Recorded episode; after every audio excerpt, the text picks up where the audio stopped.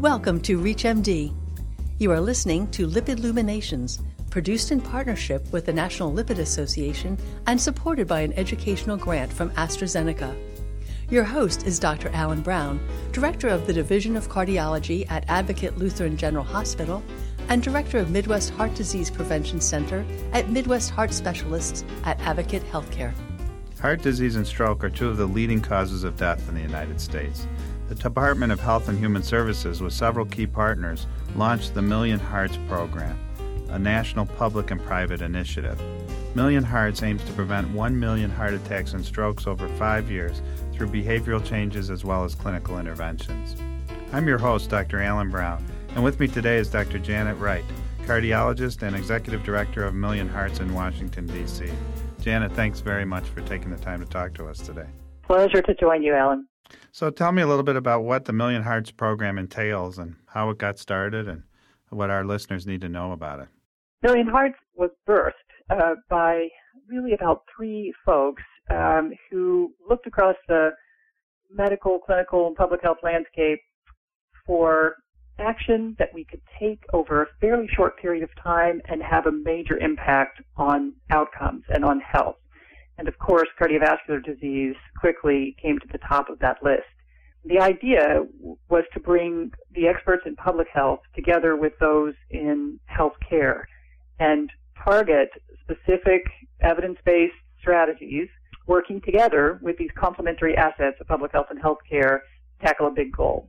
That was the, really the original thinking around Million Hearts. And um, predictive models were undertaken to find out what actual um, activities could contribute to prevention um, in a short period of time, like five years. And that's really how the design elements of Million Hearts came together. So, five years to reduce a million cardiovascular events is a pretty bold strategy. Can you tell our listeners what the key components of the Million Hearts is and how you intend to, to make this a reality? Right. So uh, there, it's a very focused initiative based really on those predictive models. Um, what was sped out of the models on the public health side were big levers like reducing sodium intake across the entire population. The second one was eliminating artificial trans fat in the food supply. And the third is increasing our exposure to smoke-free space. So really instituting policies across the landscape that help us avoid secondhand smoke dangers. So over on the public health side of Million Hearts is reducing sodium, eliminating trans fat, and improving um, air quality. On the clinical side, we're really focused on what we call the A, B, C, and S. So aspirin for secondary prevention, blood pressure control is the B, the C is for cholesterol management, optimal cholesterol management, and the S, of course, is for smoking cessation. So, did you find partway through the program that the the thought about aspirin kind of shifted, and was it originally part of a general preventative strategy and then switched to secondary prevention? Well, that's a good question. Um, primary and secondary were both fed into these predictive models, and it was the secondary prevention um, that looked like it would have the biggest return. There was also concern about the lack of clarity around primary prevention at the time. This was back in 2010 and, and um, early 2011. So I think that's important. I think I think some of our listeners uh, may not be aware that aspirin as a primary prevention tool has been sort of uh, moved to the back burner because the uh, risk of side effects and bleeding being greater than the benefit in those patients, but certainly not in those people who have high risk. Correct? Absolutely right. Absolutely right. Yes, that evidence is rock solid. But but to your point, Alan, about measures, we, we knew about aspirin and we knew enough at the time to pick secondary prevention. But during the course of Million Hearts, of course, there's been um, much discussion about the appropriate targets for blood pressure control. And we know that with new guidelines uh, for optimal management of lipids, there's new uh, conversation going on about LDL targets. Um, so within the course of Million Hearts, two of our measures, our ABCS measures, have undergone um, a lot of tire kicking. Yes, and uh, that's a very that's a topic for another show. it's been an ongoing discussion, and of course, the data keeps coming. So, uh, all of, both of those areas are going to be maturing.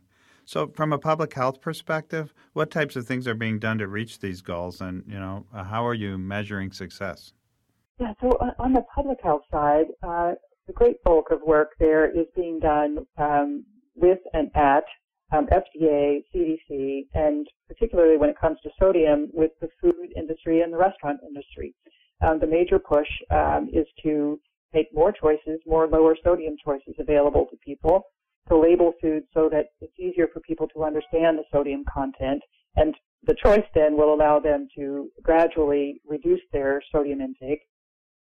And then a lot of education, uh, because what, what we know, and I frankly didn't really absorb this as a practicing doc, that most of the sodium in our diets is already in the food when we eat it. What, what we add in the kitchen and at the table is really a fraction of our sodium intake. We, the combination of it either eats out or buys out and eats in. Um, and so the processed foods uh, already have a fairly high sodium content. So work in sodium, uh, as I said, uh, mostly with the food and restaurant industry uh, in a voluntary way um, to help increase choice for folks. With trans fat, turns out this, as you know, artificial trans fat or partially hydrogenated oils are in the food. Um, they have been reduced over the last four or five years, but they're still present. Um, FDA has uh, requested comments on a tentative determination that those substances are not safe, um, and we are looking to them to issue a final determination. Very hopeful that that will come before the end of the year, and that kind of determination will actually, in effect, eliminate that substance from the food supply.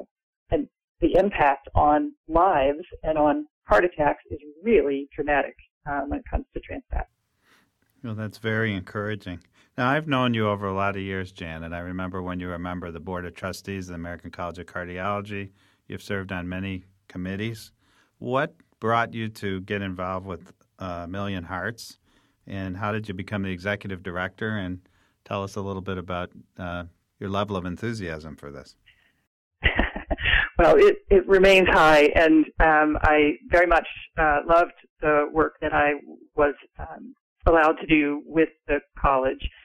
Um, I was uh, on the staff at the ACC at the time Million Hearts came across the radar screen, and I really thought that my job would be um, understanding how the ACC members could contribute um, specifically. Clearly, they're contributing daily in the work that they do, but how the college might contribute to reducing heart attack and stroke.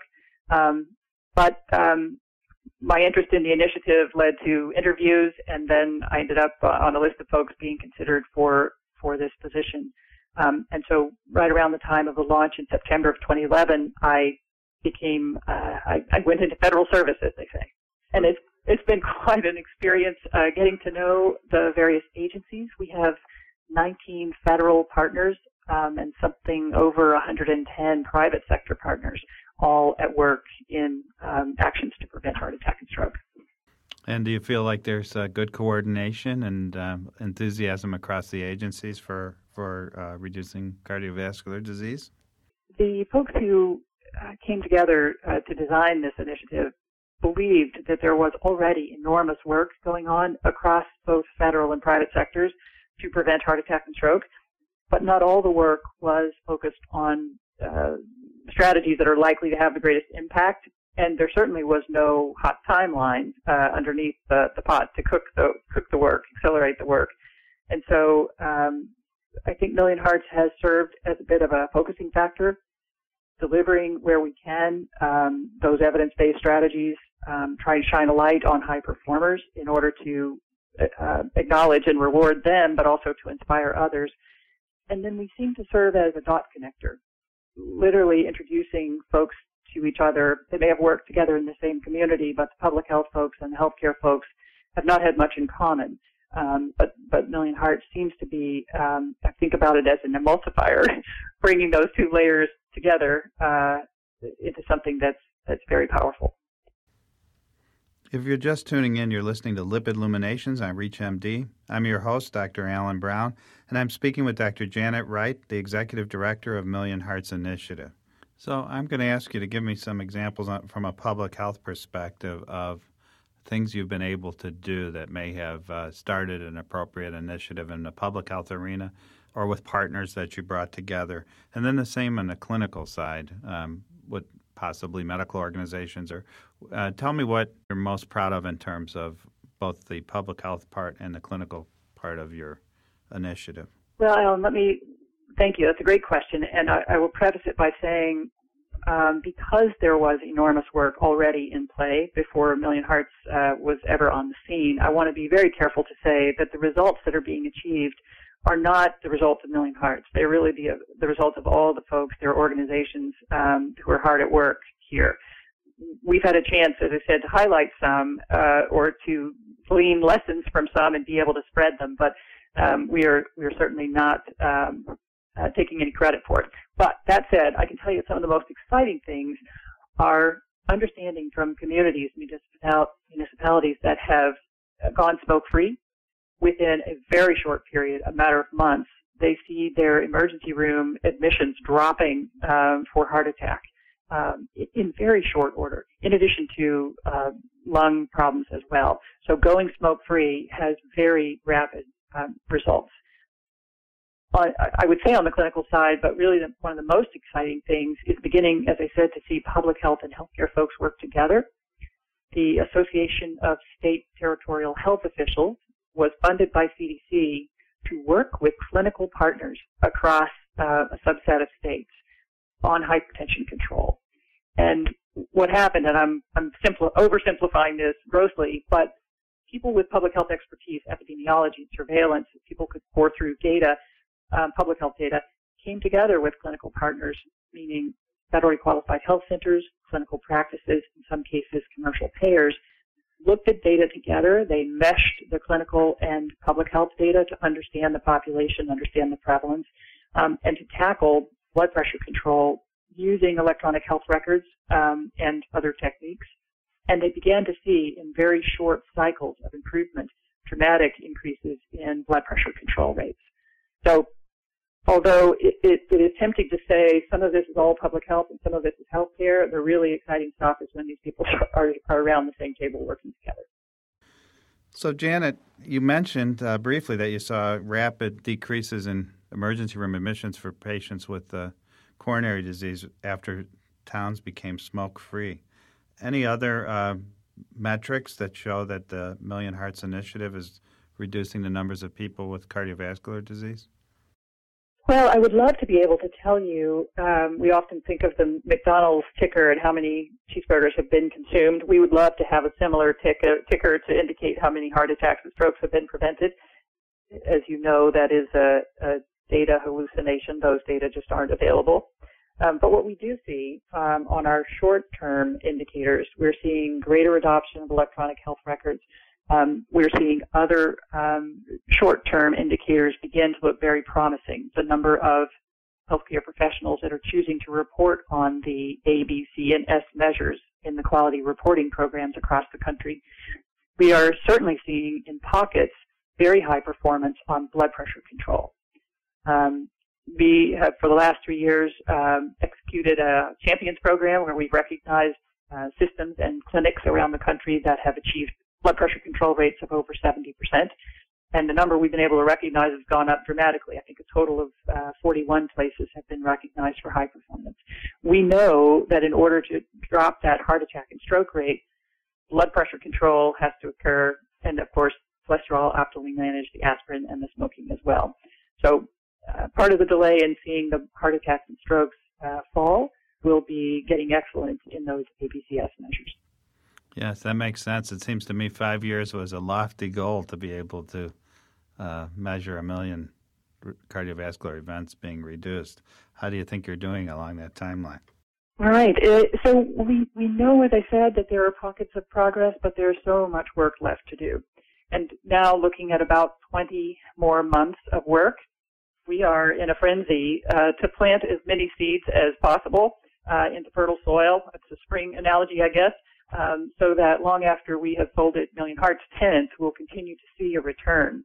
Um, part of that work is uh, across the Centers for Medicare and Medicaid Services to make sure that the ABCS measures get into the quality reporting programs, into the registries that are uh, developed and developing around the country, um, and where we get the incentives aligned so that all the team members who are so powerful in helping people reach these goals are that the team members are supported in these new models.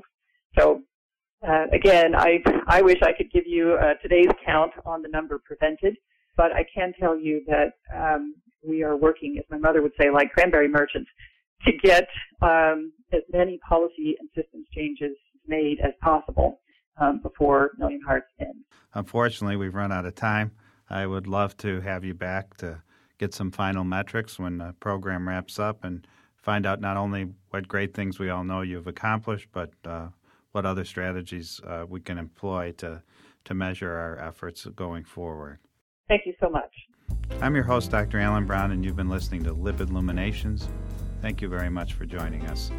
You've been listening to Lipid Luminations, produced in partnership with the National Lipid Association and supported by an educational grant from AstraZeneca. To download this program and others in this series, please visit reachmd.com forward slash lipids. That's reachmd.com forward slash lipids.